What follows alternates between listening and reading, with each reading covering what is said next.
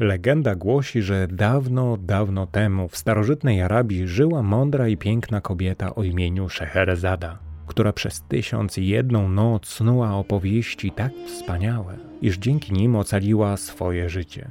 Zbiór tych historii znany jest jako baśnie Tysiąca i Jednej Nocy.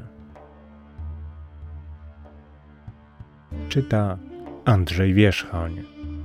Podcast Tata Baja. Podcast dedykuję mojemu synkowi Gabrielowi. Kiedy sułtan ułożył się wygodnie w swoim łożu, Szeherezada zaczęła opowieść. Podróże Sindbada żeglarza. Podróż szósta. Kraina klejnotów. Spędziłem w domu kilka szczęśliwych dni żyjąc w dostatku. Pewnego razu odwiedzili mnie znajomi kupcy. Opowiadali fascynujące historie o podróżach do dalekich krain. Gdy wyszli, dopadła mnie ogromna tęsknota za morskimi wyprawami. Kupiłem więc statek i trochę jedwabiu, zatrudniłem kapitana i załogę, zabrałem na pokład kilku kupców i wyruszyliśmy w morze. Przez kilka tygodni żeglowaliśmy spokojnie od portu do portu i od wyspy do wyspy, sprzedając i kupując towary. Pewnego dnia, choć na tafli morza nie było ani jednej zmarszczki, znikąd pojawił się podmuch porywistego wiatru. Wicher przewrócił nas i przygwoździł do pokładu. Kiedy wydał żagle, statek ruszył przed siebie z zawrotną prędkością. Leżeliśmy płasko na deskach pokładu niczym w uścisku jakiegoś olbrzyma, nie mogąc się nawet wychylić. Statek coraz szybciej pruł przez morze. Wnet, nim się spostrzegliśmy, osiadł na mieliźnie. Ostre kamienie podziurawiły kadłub i po chwili okręt przechylił się znacznie na bok. Zsunęliśmy się bezładnie na jedną ze stron pokładu. Wiatr, tak jak nagle się pojawił, równie gwałtownie ucichł. Gdy podnosiliśmy się obolali, żeby wyjrzeć za burtę pokiereszowanego statku, w uszach dźwięczała nam cisza. Znajdowaliśmy się na kamienistym wybrzeżu i jak okiem sięgnąć, wszędzie widać było wraki statków. Spośród kamieni sterczały połamane maszty i postrzępione żagle, roztrzaskane beczki i pokryte rdzą kotwice oraz mnóstwo innych szczątków. Kiedy wdrapaliśmy się na kamienie, ujrzeliśmy również szkielety. Wyblakłe od słońca kości rozbitków, którzy tu dotarli. I nas czeka taki los, powiedział ponuro kapitan. Nie, jeśli postaramy się temu zapobiec, odparłem stanowczo, choć w głębi duszy podzielałem jego niepokój. Mieliśmy zapasy jedzenia tylko na tydzień. Udaliśmy się więc na poszukiwanie wody i pożywienia. Wróciliśmy jednak z pustymi rękoma. Możemy nałapać zawsze ryb, zaproponowałem, choć bardziej martwi mnie brak wody do picia. Na niebie nie było ani jednej chmurki, a wyspa wyglądała jak gdyby nigdy na niej nic nie padało. Skaliste wybrzeże przechodziło w wysokie góry i nigdzie nie było śladu roślin. Gdzieś tu musi być jakiś strumień, powiedziałem z nadzieją w głosie. Musimy przeczesać całą wyspę. Załoga siedziała na plaży i wszyscy patrzyli na mnie z powątpiewaniem. W każdej chwili może tędy przepływać statek, powiedział jeden z marynarzy. Zostawmy zatem jedną osobę na posterunku, zaproponowałem.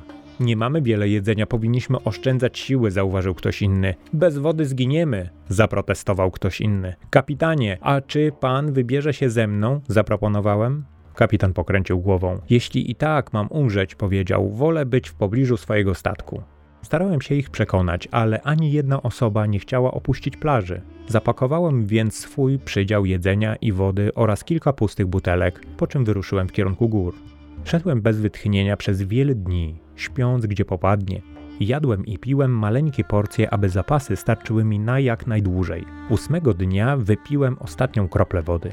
Wiedziałem, że jeśli nie znajdę strumienia, wytrzymam jeszcze tylko dzień lub dwa. Słońce paliło mnie niemiłosiernie, więc wlokłem się noga za nogą, wkrótce zaschło mi w gardle. W południe skryłem się w cieniu ogromnego głazu i przymknąłem oczy. Panowała tu taka cisza. Wyraźnie słyszałem własny oddech. Po chwili zorientowałem się, że do moich uszu dociera jednak bardzo cichy szum. Z początku miło kołysał mnie do snu, ale nagle dotarło do mnie, że jest to szmer wody. Wspiąłem się na kamienie, zbocze i Za skałami moim oczom ukazał się potężny wodospad. Woda lśniła w słońcu jak prawdziwy skarb, a mgiełka unosząca się wokół mieniła się kolorami tęczy. Widok żadnego bogactwa nigdy mnie nie będzie bardziej cieszył. Woda! krzyknąłem. Podszedłem do huczącego strumienia, nabrałem wody w dłonie i zacząłem pić. Woda była pyszna i przyjemnie zimna, i poczułem, jak wracają mi siły. Piłem długo i łapczywie, aż w końcu zaspokoiłem całe pragnienie. Dopiero wtedy zauważyłem, jak niezwykły był to wodospad. Zamiast wpadać do strumienia lub jeziora, woda znikała gdzieś w szczelinie między skałami. Co więcej, brzeg wodospadu usiany był skrzącymi się szmaragdami, rubinami i szafirami. Bardziej jednak niż na bogactwach zależało mi na mojej załodze, która została tam na plaży. Napełniłem więc butelki wodą i udałem się w drogę powrotną.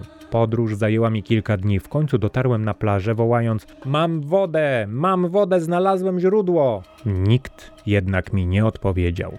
Z trudem wracam myślami do widoku, jaki wówczas ujrzałem. Wszyscy moi towarzysze co do jednego leżeli martwi na piasku. Zapewne umarli z pragnienia. Z wielkim smutkiem pochowałem ich wszystkich na plaży, a następnie wycieńczony i głodny bez sił opadłem na piasek. Ocknąłem się wraz z pierwszym promieniem słońca i postanowiłem zrobić wszystko, by nie podzielić losu moich towarzyszy. Znalazłem kilka starych ciasteczek i żułem je wolno, zastanawiając się, co powinienem uczynić teraz. Nie miałem co liczyć na ratunek, który by przybył od strony morza. Jeśli nawet jakiś statek zjawiłby się w pobliżu, rozbiłby się o skały, tak jak wszystkie inne. Moją jedyną nadzieją był ów wodospad znikający pod ziemią. Nie wiedziałem, czy nie czyha tam mnie jakieś niebezpieczeństwo, ale nie miałem wyboru. Zapakowałem butelki z wodą, a także linę, worki, nóż i kilka pozostałych ciastek, po czym powędrowałem z powrotem w kierunku wodospadu. Gdy dotarłem na miejsce, nożem odciąłem kilka gałęzi z pobliskich drzew, by zrobić tratwę. Worki napełniłem klejnotami połyskującymi wokół kaskady i przywiązałem je do tratwy. Wyszeptałem słowa modlitwy, uniosłem tratwę i skoczyłem w środek wodospadu.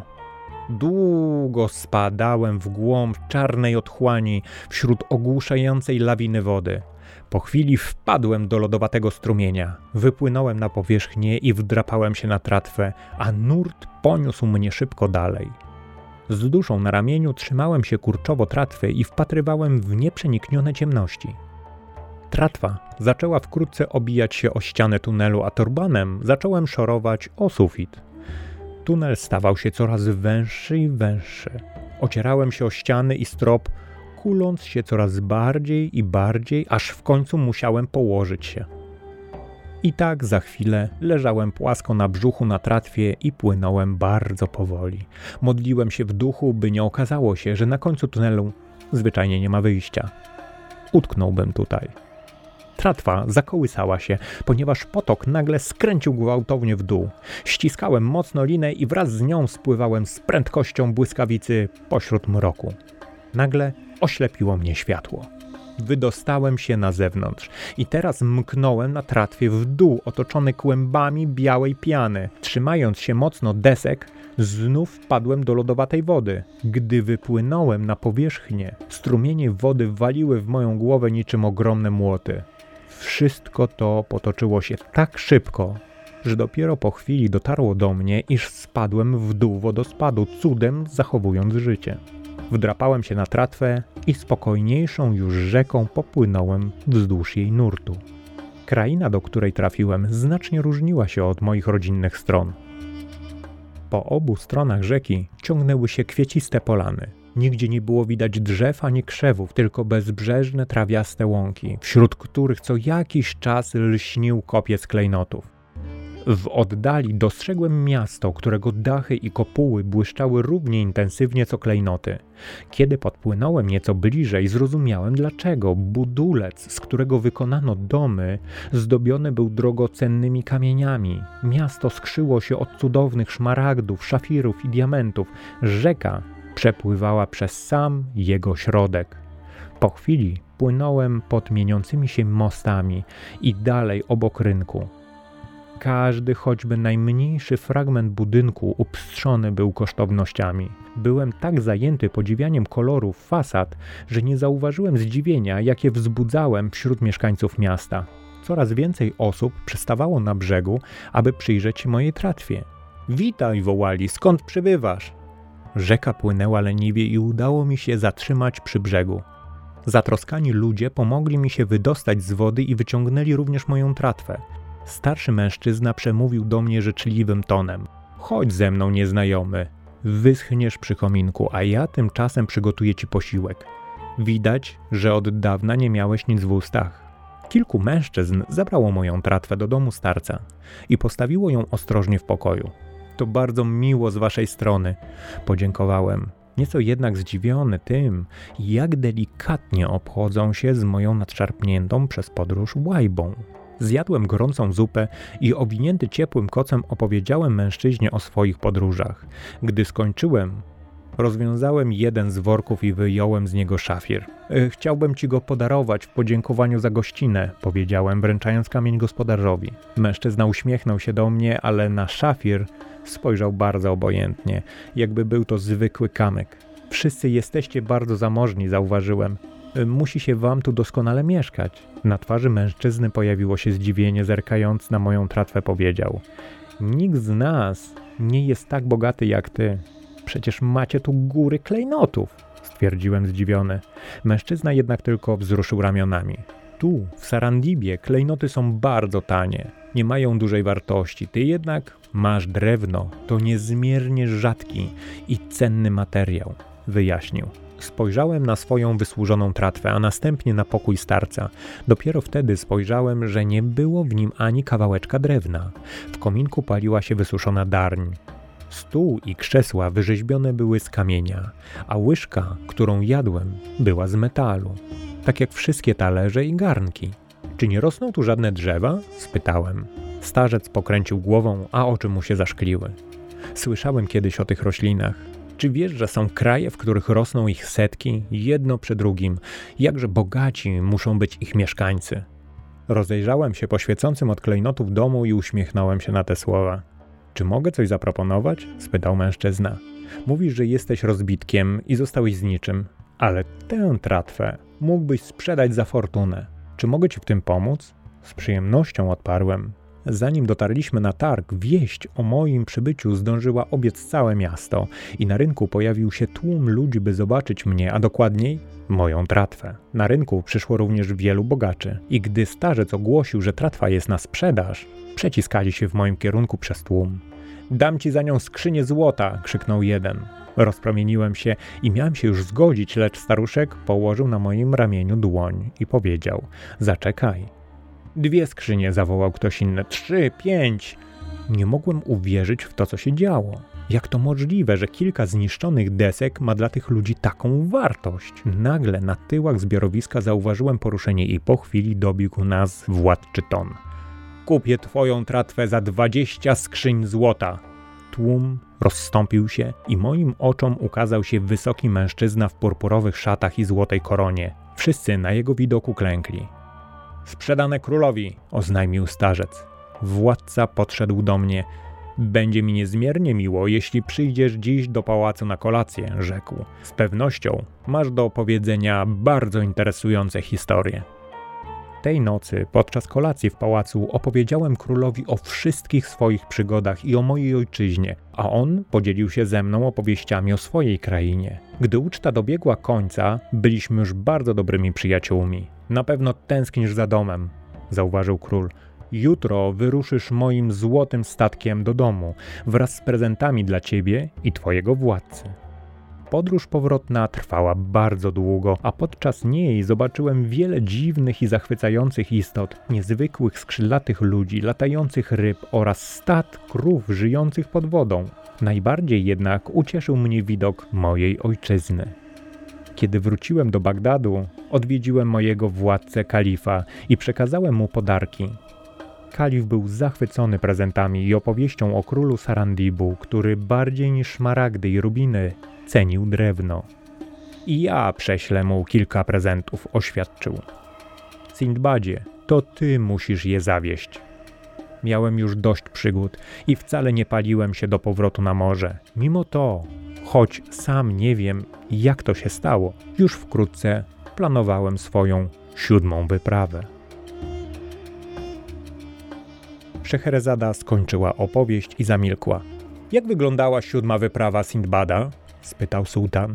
Szeherzada uśmiechnęła się. O to samo spytali Sindbada jego goście. On odparł, że robi się późno i że usłyszą o jego kolejnej wyprawie następnego dnia. I ty możesz ją poznać, jeśli tylko pozostawisz mnie przy życiu. Więc dobrze, zgodził się sułtan. Daruję ci życie na jeszcze jeden dzień.